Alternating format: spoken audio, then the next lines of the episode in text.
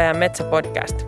Tässä podcastissa puhutaan kaikesta vastuullisuuteen ja ympäristöön liittyvistä pienistä ja suurista asioista. Minun nimeni on Johanna Haapala ja toimin ympäristöasiantuntijana UPM Metsällä. Mä olen Inka Musta ja vastaan kansainvälisistä metsäasioista. Tässä jaksossa me puhutaan ihmisestä ja luonnosta, kesystä ja villistä. Millaisia tulkintoja ihminen antaa luonnolle ja missä menee ihmisen ja luonnon välinen raja – Onko luonnolla mitään merkitystä ilman ihmistä ja toisaalta onko ihmisellä lopulta mitään merkitystä maapallon kannalta? Entä mitä haittaa luonnon romantisoinnilla ja idealisoinnilla voi olla? Meillä on tänään vieraana toimittaja, dokumentaristi, kirjailija Riikka Kaihovaara. Lämpimästi tervetuloa. Kiitos paljon. Sä oot työskennellyt pitkään Yleisradiolla, muun muassa MOT-ohjelman toimittajana ja dokumenttiohjaajana. Sä oot käsitellyt työssä aika paljon tämmöisiä aika isoja ja hätkähdyttäviäkin teemoja, kuten huumeita, seksiä ja rodun jalostusta. Ja 2019 sinut julkaistiin tämä esseekokoelma Villi ihminen ja muita luontokappaleita, joka muun muassa päätyi Hesarin esikoiskirjapalkinnon finalistiksi. Ja tämä kirja käsittelee ihmisten yhteyttä luontoon ja ravistelee tämmöisiä totuttuja näkemyksiä luonnosta ja itsestämme. Haluaisitko Riikka vähän kertoa vielä itsestäsi ja kerro myös, että kuinka villi sä koet olevasi tällä hetkellä? Uu, pahoja kysymyksiä. Tota, joo, mä olin tosiaan toimittaja varmaan 20 vuotta, ihan siis uutistoimittaja ja ajankohtaistoimittaja ja näin. Ja sitten tein sitä MOTtä tutkivan journalistin ominaisuudessa ja sitten luojan kiitos sain siirron tuonne dokumenttipuolelle joitain vuosia sitten ja nyt ihan röyhkeästi ajattelen olevani ensisijaisesti taiteilija ja toissijaisesti journalisti, että se journalismi on mun kohdalla vähän niin kuin menneisyyttä ja haluankin sen olevan niin. Ja oikeastaan se, että mä pääsin sinne dokkaritoimitukseen, niin myös mahdollisti tämän kirjan tekemisen, koska se kirja on kuitenkin aika semmoinen rohkea ja provokatiivinenkin. Ja mä koin, että silloin toimittaja-aikoina mun piti kuitenkin pitää jonkinlaista objektiivisuuden mm. ja neutraaliuden illuusiota yllä, mutta nyt dokumentaristina mulla on jotenkin suurempi vapaus ilmaista mielipiteitäni ja ajatuksiani ja olla ikään kuin enemmän oma itseni. Se tuntuu ihanalta sellaiselta ehjältä ja kokonaiseksi tulemiselta, kun saa jotenkin olla niin kuin kaikki ne puolineen mm. myös työelämässä läsnä. Ja toki sellaista luontoharrastustaustaa on pitkältä ajalta Luontoliitto, erityisen läheinen järjestö on ollut mulle niin kuin lapsena luontoleireillä ja nuorena ja sitten mä oon ollut siellä oman lapseni kanssa perheleireillä ja nyt sitten ohjaajana taas perheleireillä menossa itse asiassa ensi kesänä. No. Et se on semmoinen tosi tärkeä juttu itselle. No, siinäpä esittelyä, mutta kuinka villi mä olen, niin Tämä on oikeastaan semmoinen, että jotkut ton kirjan luettuaan olivat ikään kuin pettyneitä siihen, että siinä ei lopultakaan sitten käsitelty kauheasti sitä niin kuin ihmisen villiyttä, että mitä se niin kuin on tai voisi olla. Ja mä toivon, että seuraavassa kirjassa voisi ehkä päästä tähän, mutta nyt ei ehkä villiyden kautta, vaan eläimyyden kautta, vaan että mitä se tarkoittaa, että ihminenkin on eläin ja mitä on eläimellisyys. Ehkä mm. eläimellisyys ja villiys voi ajatella, että ne on jossain määrin ehkä synonyymejäkin. Mm. Sä kuvasit tuossa, että sä oot sieltä journalistista päätynyt enemmänkin taiteilijaksi. Ja haluaisin kysyä sulta, että, että miten sä oot valikoinut näitä aiheita, minkä parissa sä oot työskennellyt ja mihin sä haluat vaikuttaa sun työn kautta vai haluatko sä vaikuttaa? No mä koen olevani äärimmäisen etuoikeutettu siinä, että mä oon saanut valita niin paljon niitä aiheita itse. Sitä tapahtui jo ennen MOT, mutta oikeastaan viimeistään siinä vaiheessa, niin kyllä ne aiheet kumpus niin kuin omista kiinnostuksen kohteista, omista arvoista, niistä asioista, mitä itse pitää ongelmina tai epäkohtina yhteiskunnassa. Kyllä mulla on ollut semmoinen niin kuin maailman parantamisen vahva eetos siinä toimittajuudessa alusta alkaen.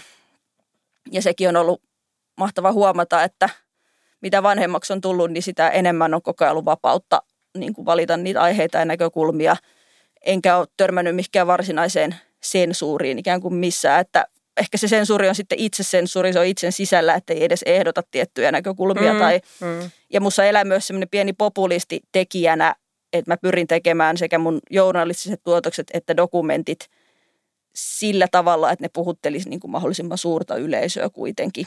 Ja se on aika vaikeaa. Sanotaan toi mun uusin dokkarisarja Kaikki irti eläimistä – joka käsittelee niin kuin tuotantoeläinten historiaa, niin se oli just aikamoista nuorella tanssia siinä, että mikä on se mun niin kuin oma arvomaailma ja näkemys siitä aiheesta ja miten se voi kuitenkin pukea sit sellaiseen muotoon, että, että se ei herätä liikaa torjuntaa niin kuin mm. ihmisissä ja että sitä pystyy katsomaan toisellakin tavalla ajattelevat ihmiset.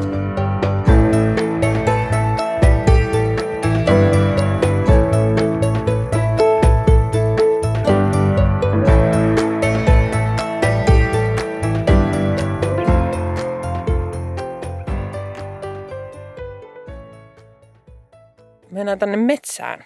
Ajatellaan metsää hetki ja voidaan pistää vaikka silmät kiinni ja miettiä, että millainen se on se meidän oma sielun metsä.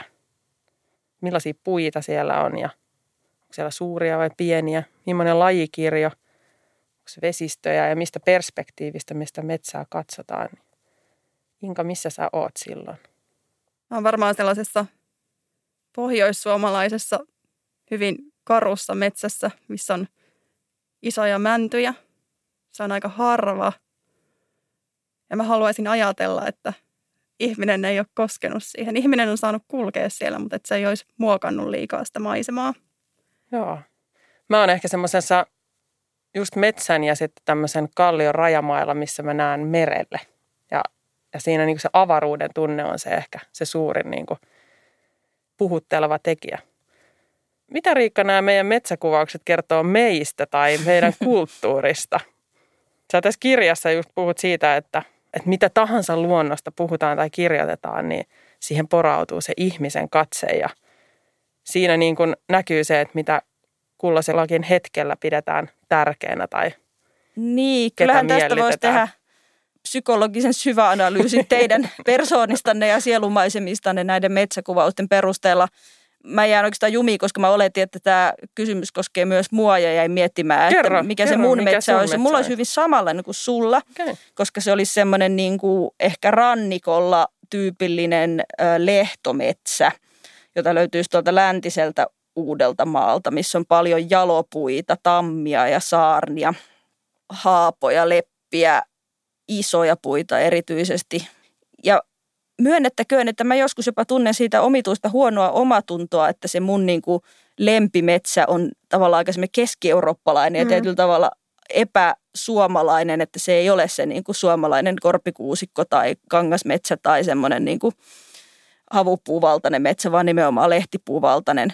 Mutta jälleen voi ottaa tämän historiallisen näkökulman, että Suomessahan on ollut paljon enemmän tammia ja lehtipuita osin ilmastonmuutoksen, siis ei nyt tämän ihmisen aiheuttaman ilmastonmuutoksen, vaan niin kuin tuhansien vuosien mm. aikanahan se on muuttunut se puusto sitten havupuuvaltaisemmaksi ja toki myös niin kuin metsäteollisuus on vaikuttanut siihen paljon, että minkälaista puustoa meillä on. Luontoa helposti idealisoidaan ja siihen liitetään tämmöisiä käsitteitä, just hyvä ja puhdas. Ja nämä meidänkin ehkä niin kuin tämmöiset luontokuvaukset on vähän tämmöisiä fantasiamaailmoja, jossa ei oikeastaan ole niin kuin ehkä tilaa sitten tämmöisille raekuuroille tai – tai tota, jotenkin rumille asioille. Mutta mistä tämä niinku, tää luonnon idealisointi oikein kumpuaa? Niin, no silläkin on tämmöinen historiallinen tausta. Siis tuossa kirjassa spekuloin sitä, että kumpuako se tällaisesta 1800-luvun lopun romantiikasta oikeastaan. Että siinä vaiheessa, kun alkoi kaupungistuminen ja teollistuminen ja ihminen ikään kuin lopullisesti erottautui siitä – luonnosta ainakin näennäisesti, niin sitten samalla alkoikin semmoinen kaipuu sinne koskemattomiin erämaihin ja semmoinen niin kuin romantisointi ja idealisointi, niin voi ajatella, että se kumpuaa osittain niin kuin sieltä. Musta koko koskemattomuuden teema on hyvin kiinnostava, että mikä on koskematonta. Tästä oli Hesarissa juttua, että taas oli uusi tutkimus, että vain kolme prosenttia maapallon pinta-alasta olisi varsinaisesti koskematonta. Mutta mielenkiintoista ja hyvää siinä tutkimuksessa oli se, että alkuperäiskansojen kosketus, tai ei laskettukaan kosketukseksi, niin kuin ei tavallaan ehkä kuuluiskaan. Hmm. Et joskus on ajateltu, että on niin kuin koskemattomia erämaita, vaikka siellä on asunut alkuperäiskansoja niin kuin satoja tai tuhansia vuosia, mikä on niin kuin aika erikoinen ajatus. Ja jotka ei itse edes käytä sitä käsitettä erämaa, koska heillähän se on se heidän elämisensä ympäristö. Kyllä, ja itse suomen kielen sanalla erämaakin on semmoinen etymologia, että se on niin kuin – eränkäyntialue, se on se alue, jossa minä metsästän ja kalastan ja keräilen. Eli se ei suinkaan tarkoita mitään kaukaista koskematonta paikkaa, vaan se tarkoittaa päinvastaista. Se tarkoittaa sitä aluetta, jota minä erityisesti hyödynnän. Nimenomaan. Se on aika mielenkiintoista viron kielessähän erämaa taas tarkoittaa yksityisalue. Et siellä näkee mm. siis kylttejä, missä lukee erämaa ja se tarkoittaa yksityisalue, mikä juontaa juurensa juuri tästä eränkäynnin perinteestä. Mm. Tämä oli ihan kiinnostavaa tämä luonnon idealisointi ja se, että minkälaisia käsitteitä me liitetään siihen, mutta mehän myös inhimillistetään luontoa hyvin helposti. Ja säkin kirjoitat siinä sun kirjassa siitä, että helposti me mennään sinne luontoon ja sitten me ajatellaan, että se luonto on meitä kohtaan lempeä tai se luonto haluaa lohduttaa meitä, se haluaa olla meille hyvä. Ja eihän se halua. Kyllä me varmaan kaikki se tavallaan tiedostetaan, mutta onko siinä jotain pahaa, jos ihminen haluaa lohduttautua ja kokea, että on jotain suurempaa ja on tarkoitusta ja merkitystä? No en mä voi tietenkään sanoa, että näin ei saisi ajatella tai kokea tai tuntea. Totta kai me kaikki tarvitaan sitä suuremman kokemusta ja merkityksen kokemusta ja jopa pyhyyden kokemusta. Siitäkin kirjoitan tuossa kirjassa, että mitä se pyhyys voisi agnostikolle tai maallikolle olla mulla on ristiriitainen suhde just tohon asiaan, mm-hmm. koska kyllä mä itsekin, mä kaipaan sitä pyhyyden kokemusta, mä saan sitä sieltä metsästä, mä saan sitä sieltä luonnosta, mutta sitten toisaalta mä suhtaudun vähän silleen kriittisesti sellaiseen niin kuin ton tyyppiseen romantisointiin, missä mm-hmm. ajatellaan, että se luontoäiti on jotenkin lempeä ja hyvä ja kauhean kiinnostunut meistä ja antaa mm. meille asioita, niin hmm. Ja sä oot kuvannut, että, että ihminen niin kuin sen takia, että sitä idealisoidaan ja romantisoidaan sitä luontoa, niin sitten siihen ei ehkä voi samalla tavalla sitten samaistua – ja kun miettii just tämmöistä niin kuin äitimaa-tematiikkaa tai muuta, niin se, se pahimmillaan niin kuin jopa mahdollistaa tämän luonnon kaltoinkohtelun ja hyväksikäytön, jos me ei niin kuin nähdä sitä luontoa kokonaisuutena tai me emme näe olevamme osa luontoa. Mistä päästäänkin tähän, että voiko ihmistä ja luontoa ikään kuin erottaa toisistaan. Sitä sä käsittelet tosi paljon siinä. Mm. No mun mielestä ei missään tapauksessa – että jokaisella eläinlajilla on omat erityispiirteensä ja meidän erityispiirteet nyt on aika tällaisia erikoisia, että, mutta kyllä me olemme luontokappale siinä, missä kaikki muutkin. Joo, mä mietin tuosta vaan tuosta inhimillistämisestä, että siitä, sitä aion käsitellä myös seuraavassa kirjassa, niin se saksalaisen Vollebeckin Puiden salattu elämä on varmaan teille tuttu, Joo, joka on se metsähoitaja ja tietokirjailija, jossa hän puhuu siitä, kuinka puut – keskustelevat ja muistavat ja varoittavat ja surevat ja nukkuvat ja kaikkea tämmöistä. Niin musta se on aika fine line just siinä, mennäänkö liian pitkälle. Ja musta se on niin aika kiinnostavaa, miten ihminen käyttää itseään koko ajan niin kuin mittatikkuna tavallaan niitä omia ominaisuuksiaan heijastaa mm. sinne luonto. Mä ajattelen, että puilla ja kasveilla on tietoisuus, mutta se on äärimmäisen erilainen kuin ihmisten. Mm. Et pitäisi jopa välttää niin kuin ihmistä kuvaavien termien siirtämistä sellaisena koko ajan luontoon, että se johtaa niin kuin harhaan. Mm. Mutta miten sitten, sä viittaat just tähän, tai mitä Johannakin tuossa sanoit, että tämä toiseuttaminen on vähän tällaista niin kuin – ylistämällä alistamista mahdollistaa sen luonnon kaltoinkohtelun ja hyväksikäytön. Toisaalta jos mietitään vaikka eläimiä, niin mitä enemmän ne on meidän kaltaisia, niin sen enemmän ne meidän vetoaa ja sen vaikeampi meidän on ehkä hyväksi käyttää niitä. Niin miksei se sama analogia sitten toimi sen luonnon kanssa, että jos me jotenkin niin inhimillistetään sitä ja mietitään, että, että vitsi puu itkee ja muuta, niin eikö se saisi meidät just suojelemaan sitä?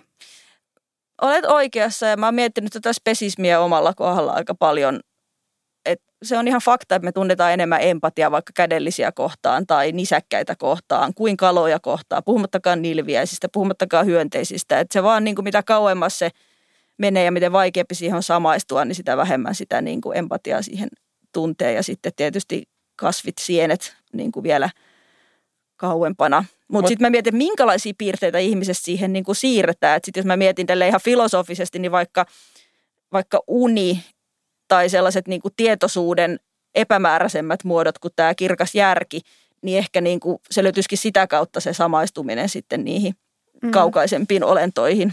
Tietysti kun miettii, että miten ihminen pystyy kohdella ihan lajitoveriaankin, niin kyllä, siinä ei kyllä. ehkä aina semmoista vahvaa empatiaa löydy. Tässä kirjassahan keskitytään niin kuin nimenomaan ihmiseen ja miten ihminen tulkitsee ja representoi ja muokkaa, hyödyntää muita eliölajeja ja elotonta ympäristöä – ja sitten myöskin vähän mietitään sitä takaisin kytkentää muista lajeista, että millä tavalla niin kun se näkyy sitten heijasteena tai, tai niin kuin meissä ne muut lajit ja toisinpäin. Ja tota, mulla tuli vaan semmoinen mieleen siinä, että just tästä, että onko ihminen niin kuin erona luonnosta, niin tämmöinen, että miten meidän pitäisi suhtautua näiden niin kuin ajatusten pohjalta niin tämmöisiin niin kuin ihmisväestöihin, jotka asuu edelleen jossain länsimaisen sivilisaation ulkopuolella. Että pitäisikö heitä pyrkiä niin kuin silleen pitämään heidän elinympäristö koskemattomana ja estää kaikki muutokset, kuten esimerkiksi teknologia tai lääkkeiden mm, tai muun tämmöisen mm, pääsy sinne, mm. vaan sen takia, että me halutaan niin kuin säilyttää tämä alkuperäisyys. Siinä. Ja onko se meidän tehtävä niin. myöskään niin kuin yhtään arvioida sitä, että mikä heille olisi hyväksi? Niin, niin musta nämä on äärimmäisen vaikeita problematiikkoja Dogpoint-festivaaleilla oli nyt tammikuussa siis aivan huikea dokumenttielokuva tästä aiheesta, jossa länsimainen reppureissaa ja Indonesian viidakkoon päätyi ja ystävystyi siellä tällaisen paikallisen poppamiehen kanssa. Ja sitten se on seurannut muistaakseni 14 vuoden ajan sitä heimon ja sen henkilön elämää ja modernisaatiota, miten kaikki alkaa siitä, kun ne ostaa perämoottorin kanoottiin, no se on pirulle pikkusormi, sitten ne pääsee Aivan. kaupunkiin, sieltä ostetaan roundupia, sieltä ostetaan sitä sun tätä mutta sitten ei ole mitenkään niin yksioikoinen tarina, että tässä tämä pristiini niin alkuperäinen upea heimo tuhoutuu, kun tämä moderni sivilisaatio sinne tunkeutuu. Vaan sitten siinä myös esimerkiksi sen vaimo kuolee. Oliko sille, että kahdeksasta lapsesta kuusi on kuollut. Että siinä tuodaan myös esiin se niin alkuperäisen elämän kääntöpuoli, että se voi olla myös hyvin raadollista ja niin onko meillä länsimaisina oikeutta sanoa, että ette nyt saa mm. niin kuin, hankkia itselleen betonista rakennettuja taloja tai perämoottoria tai torjunta-aineita tai muovisia vesiputkia, että kyllä se pitää sieltä joesta se vesi nyt niin. kantaa, että niin. Ja vähän tähän niin kuin samaan liittyy tämä tämmöinen niin kuin just tähän alkuperäisväestöihin liittyvät tämmöiset ajatukset, että minkälaisina heidät nähdään, minkälaisen niin kuin, minkälaiset elinkeinot on ikään kuin muka sallittuja. Ja sitten myöskin se, että jos, jos et olekaan sellainen kuin länsimainen mm. ihminen odottaa, niin et olekaan kunnollinen ja oikein. Oletkohan itse asiassa edes niin. alkuperäiskansa. Niin, sitä sitten kyseenalaistetaan koko ajan. Kyllähän näitä maataisteluja on ympäri maailmaa, siis jossa alkuperäiskansat yrittää pitää kiinni ikään kuin esiisiensä maista ja sitten sitä käytetään argumenttina heitä vastaan, että eihän teidän elämäntapa enää lähelläkään sitä, että eihän teillä ole mitään oikeuksia nyt tähän maahan enää että vain jos he olisivat säilyttäneet sen hyvin meidän näkökulmasta ikään kuin alkeellisen elämäntavan, niin sitten, sitten he olisivat oikeutettuja myöskin siellä olemaan, että mm. hankalia juttuja. Jos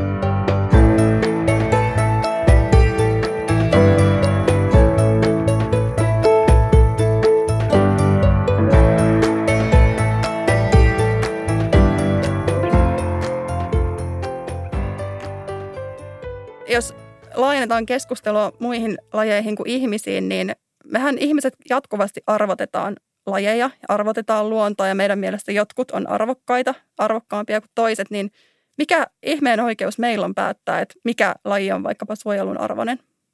Kai semmoinen monimuotoisuus ylipäätään on niin kuin se targetti ja sitten nähdään, että, oikein, että jos nämä on vaarantuneita, niin jos ne katoaa, niin sen niin kuin monimuotoisuus pienenee, jonka takia ne pitää suojella.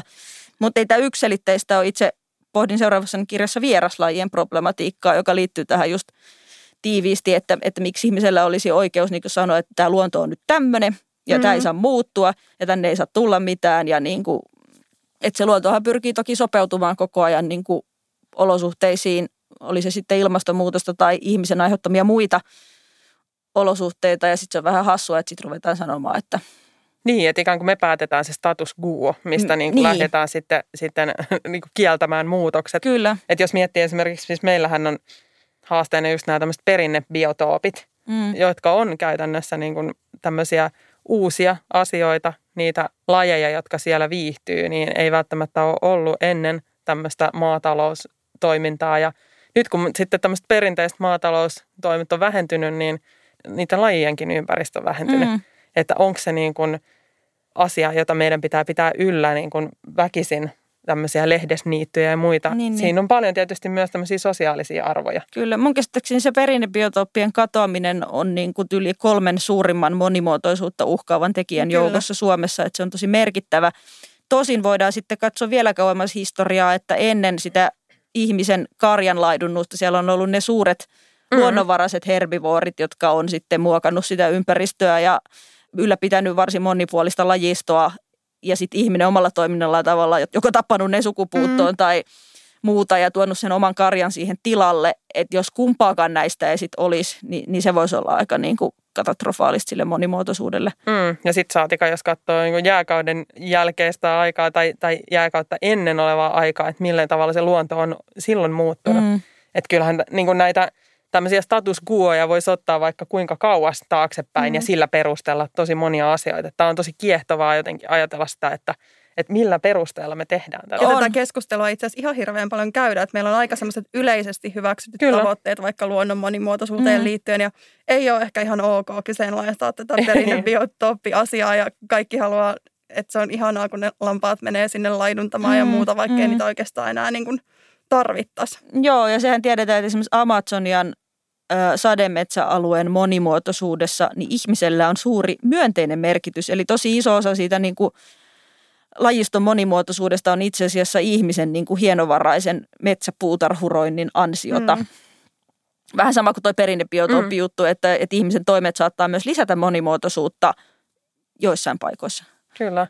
Ja sitten tietysti siinä, että jos me tehdään ne päätökset, että mikä on just vaikka näihin vieraslajien liittyen, niin jos me tehdään ne päätökset, mikä on ok ja mikä ei, niin silloin helposti me keskitytään vähän yksipuolisiin paikkoihin. Että sä puhut tässä kirjassa muun muassa siitä, että miten jättömaat on tämmöisiä monimuotoisuuskehtoja. Mä itse mietin, että esimerkiksi voimalinjojen alukset, niin nehän on ihan älyttömän upeita tämmöisiä niin kuin monimuotoisuuden tämmöisiä pitkiä kaistaleita, jotka yhdistää myöskin niin kuin toimii tämmöisenä käytävinä. Mm-hmm. Että niillä on iso merkitys tämmöisillä. Että huomattaisiko me näitä, jos me vaan ajateltaisiin niin kuin omien preferenssien kautta kaikkia näitä kohteita, missä oikeasti monimuotoisuutta mm. on. Mm-hmm. Sitten sä toit tuossa esille, tai fiilistelit just jotain tämmöisiä jättämään kohteita ja sitten toit esille sen niin kuin ristiriidan siinä, että me raahaudutaan sitten tuonne kansallispuistoihin ja sitten me jotenkin ihastellaan ja että tämä on nyt sitä aitoa ja alkuperäistä luontoa. Niin jonotetaan kolille. Niin, jonotetaan siellä ja meillä on uutta teknologiaa mukana ja hienot kamat niskassa, niin kerro vähän tästä sun ajatuksesta lisää. No se kumpusi oikeastaan semmoisesta henkilökohtaisesta kokemuksesta, että välillä ne kansallispuistoelämykset on jäänyt itsellä aika ohuiksi osittain siksi, että siellä on niin paljon niitä rakenteita ja ohjattuja reittejä ja polkuja ja kylttejä ja huuseja ja tulipaikkoja, että se tuntuu, että kulkee sellaisessa lavasteessa, että tämä on nyt tämä luonto, katsele ja ihastele tätä näin.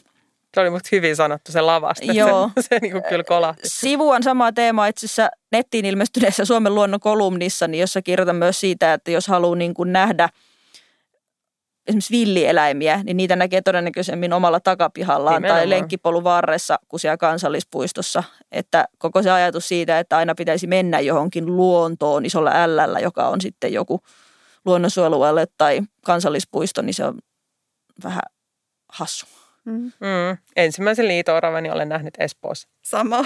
Ensimmäisen ja ainoan liito-oravan keskellä erittäin urbaania aluetta tässä puhuttiin just tästä, että, että miten me määritellään se, niin kuin se oikea ihannetila, niin sivuat myös ilmastonmuutosta tässä sun kirjassa ja ja yksi on tähän ilmastonmuutoksen pysäyttämisen tarpeellisuuteen liittyvä ristiriita, että me tiedetään, että maapallon ilmasto on muuttunut kautta aikoina. Niin sitten meillä on nyt tämmöinen tieteeseen pohjautuva tavoite, että ilmastonmuutosta pitäisi hillitä puoleentoista asteeseen tai ilmaston lämpenemistä. Niin mitä mieltä saat tämmöisistä niin kuin betonoiduista tavoitteista?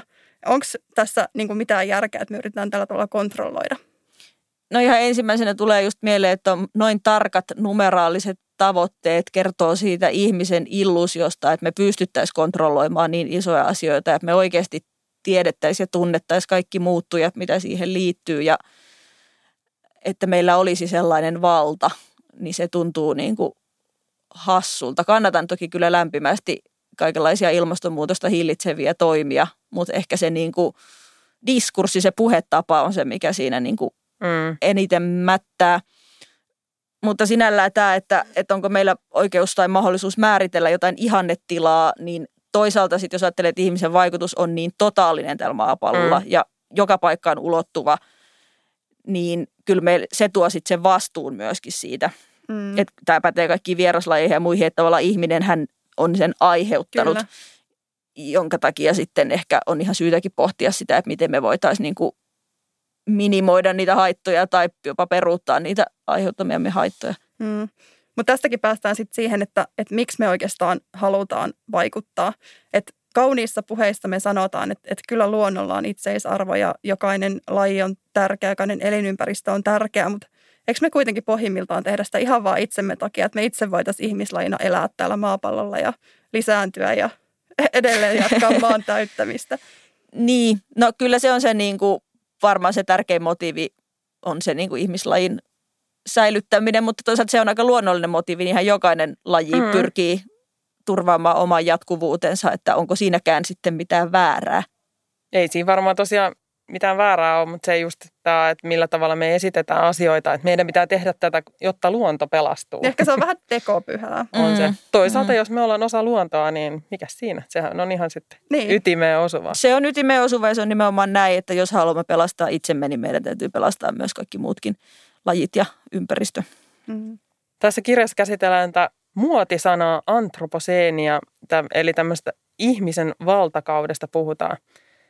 Onko ihminen muun luonnon yläpuolella ja monet tietysti just, jos mietitään ihmisen vaikutuksia maapalloon, niin, niin selkeästi kyllä meillä on tosi suuret vaikutukset.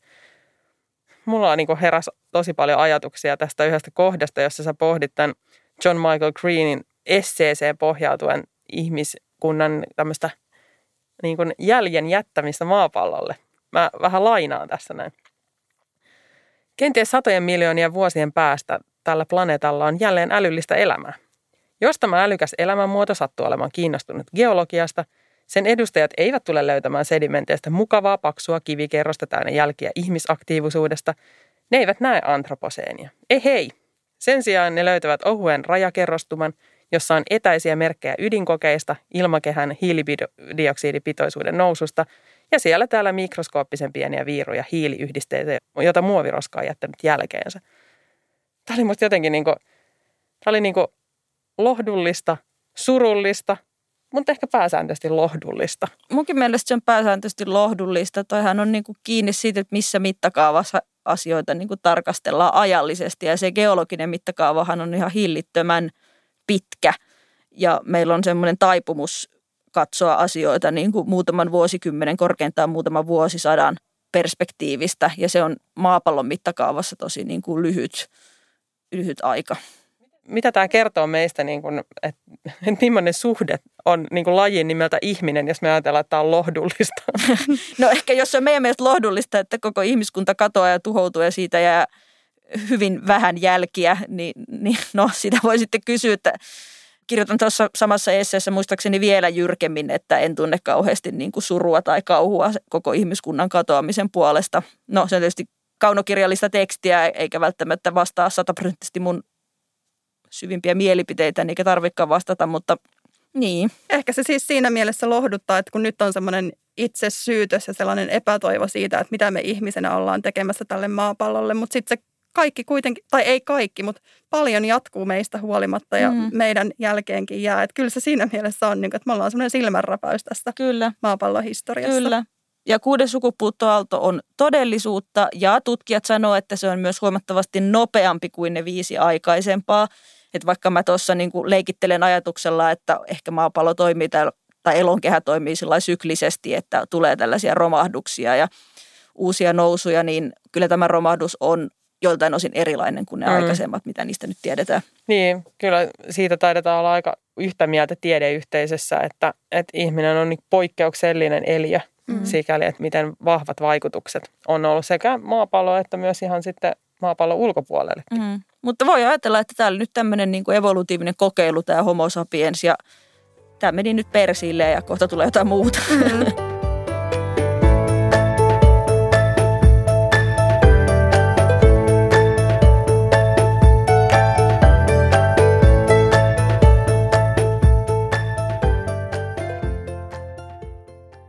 myös tässä kirjassa tästä jalovilli-tematiikasta. Ja se tuntuu jotenkin mulle erittäin tutulta, koska mä oon lukenut tosi paljon pienenä näitä tämmöisiä seikkailukirjoja, missä on intiaaneja ja, ja niiden semmoista ylevöittämistä. Ja sitten myöskin siitä innostuneena on paljon sitten lukenut näistä Amerikan niin alkuperäisväestä ja historiasta. Mutta mä huomaan, että mun on ollut niin kuin yllättävän, siis häpeällisen vaikea oppia pois siitä ajattelusta, että millä tavalla jotenkin henkilöt jotenkin niin kuin yleviä ja tämä niin kuin jotenkin sisäsyntyinen luontosuhde on, on koko ajan mukana siinä. Ja, Ja se on musta niin kuin tosi harmillista, vaikka se niin kuin tuntuisikin kumpuavan tämmöisestä niin kuin kunnioituksesta ja halusta ottaa opiksi.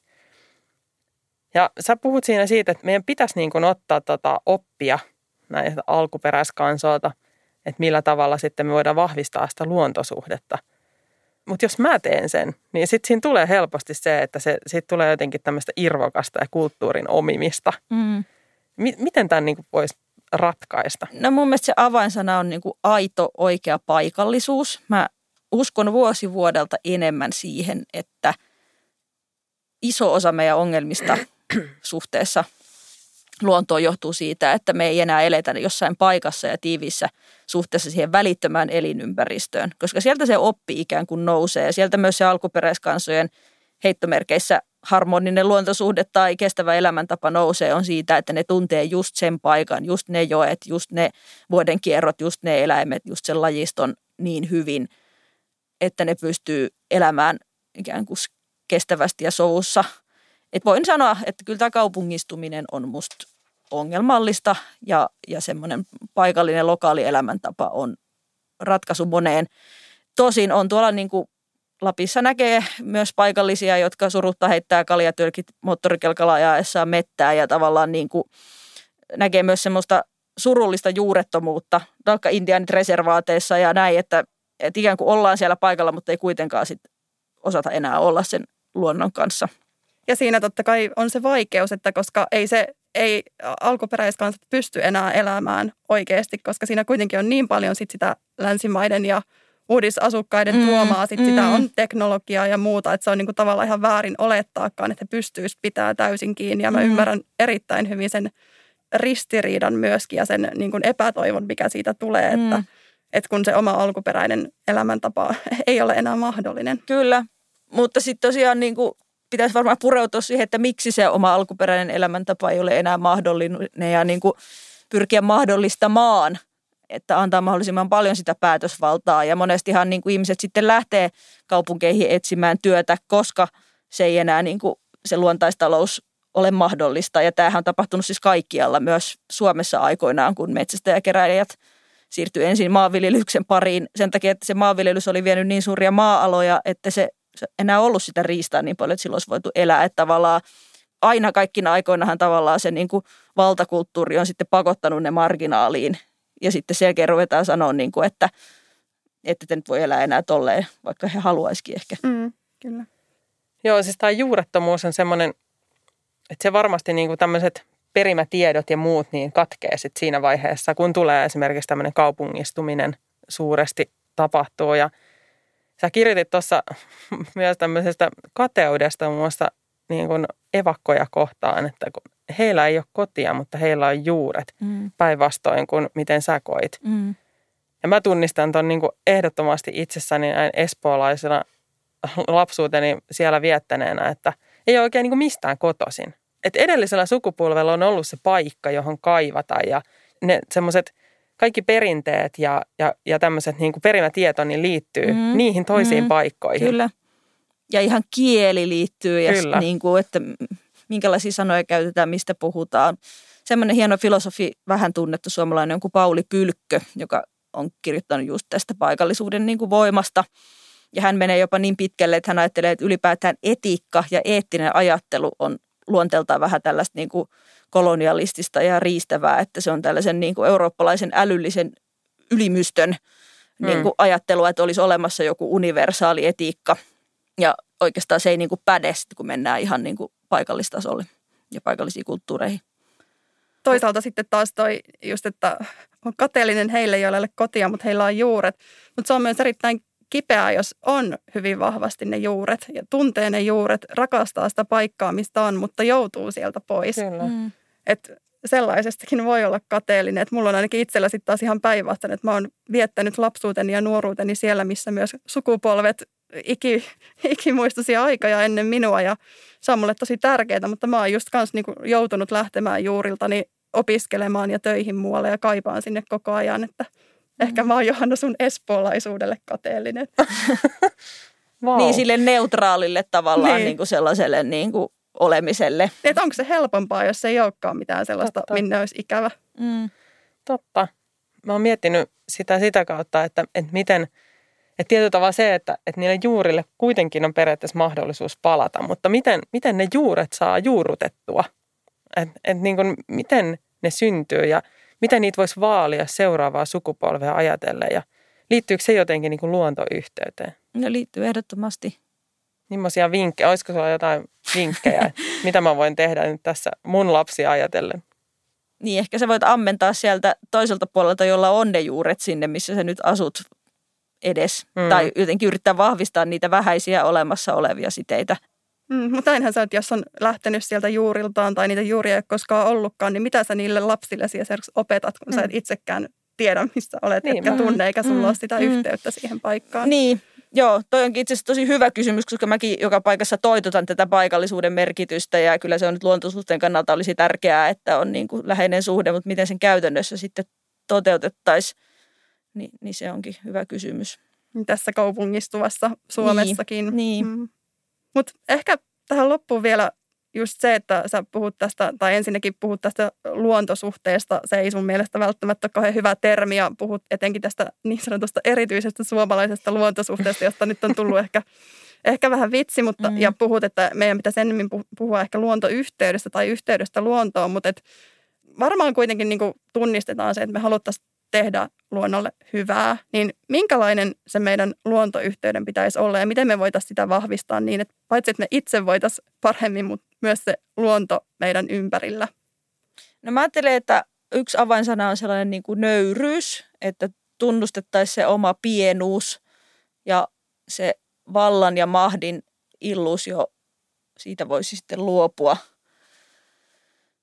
ja sitä kautta lähteä sitten etsiä sitä. Mutta toki mähän on niin valtavan radikaali, enkä mä tuossa kirjassa niin kuin tuo esiin sellaisia yhteiskunnallisia muutoksia, mitä mä toivoisin tapahtuvan, koska tuo kirja ei ole pamfletti, vaan se on esseekirja ja kaunokirjallisuutta.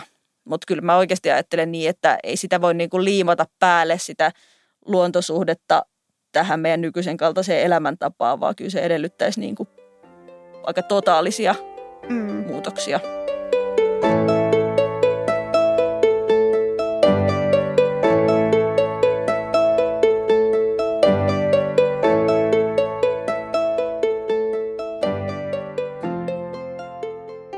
Riikka, meillä on ollut aina tapana, että vieras tuo tähän pöytään, ei nyt ehkä fyysisesti, mutta tälleen henkisesti, niin tämmöisen viikon lajin. Mitäs sinulla on tuotavana meille? No, minun valintani oli lopultakin erittäin helppo ja se on nokkonen. Loistavaa. Ei ole ollut ilmeisesti. Ei niin ole ollut. Joo, nokkonen on minun suosikki kasvini. Minulla on puoliselkeä tatuoitu täyteen nokkosta. Voin tämän podcastin jälkeen näyttää. uh, sehän on Suomen luonnonvaraisista kasveista kirkkaasti ravinteikkain, siis aivan uskomaton ravintopommi. Se on helppo löytää, se on satoisa, se on maukas, sitä kasvaa joka paikassa. Sitä voi kuivata, pakastaa. Mä itse tähän vuoden aikaan juuri – kerään ihan himodan okkosta ja pakastan sitä niin paljon, että riittää seuraavan vuoden maaliskuulle ja myös kuivaan. Ja sitten syksyllä kerään nokkosen siemeniä, joita käytän myös niin kuin sit sellaisena voima power luonnonlääkkeenä, niin kuin laitan johonkin aamupuroon mm. tai jogurttiin. Ja nokkosella on myös laajat spirituaaliset ja maagiset vaikutukset. Sillä on kyky muuntaa negatiivinen positiiviseksi ja mm-hmm. se suojelee pahoilta voimilta. Ja se on itse asiassa tämmöinen villin luonnon ja noituuden symboli myöskin. Se on äärimmäisen läheinen kasvi minulle. Erittäin hyvä valinta ja Hyvät itse asiassa siemenet oli mulla aivan uutta tietoa. Täytyy Joo. ottaa testiin. Kiitos. Kiitos Riikka. Ja muutenkin suuri kiitos sulle, että sä tulit meidän vieraaksi. Kaikki kuulijat, jos ette ole vielä Riikan esseekokoelmaa lukenut, niin lämmin suositus. Se todella herättää ajatuksia. Riikka, loppuun vielä kysymys, niin onko sulla jotain uutta kiinnostavaa työn alla? Työstän kahta pitkää dokumenttielokuvaa, joista toinen käsittelee pölyttäjäkatoa. Siinä on aikaisemmin tieteellinenkin klangi. Ja toinen sitten neurotieteiden historiaa ja myös niin kuin, miten eläimiä on käytetty esimerkiksi näön tutkimuksessa menneenä vuosikymmeninä Suomessa. Ja sitten toista esseekirjaa työn nimellä Vieras eläin, niin myöskin kirjoitan. Jäädään kyllä mielenkiinnolla odottamaan. Sä kuuntelit UPM Metsä-podcastia. Kiitos kun olit mukana. Nämä jaksot löytyy kaikilta yleisimmiltä podcast-alustoilta. thank you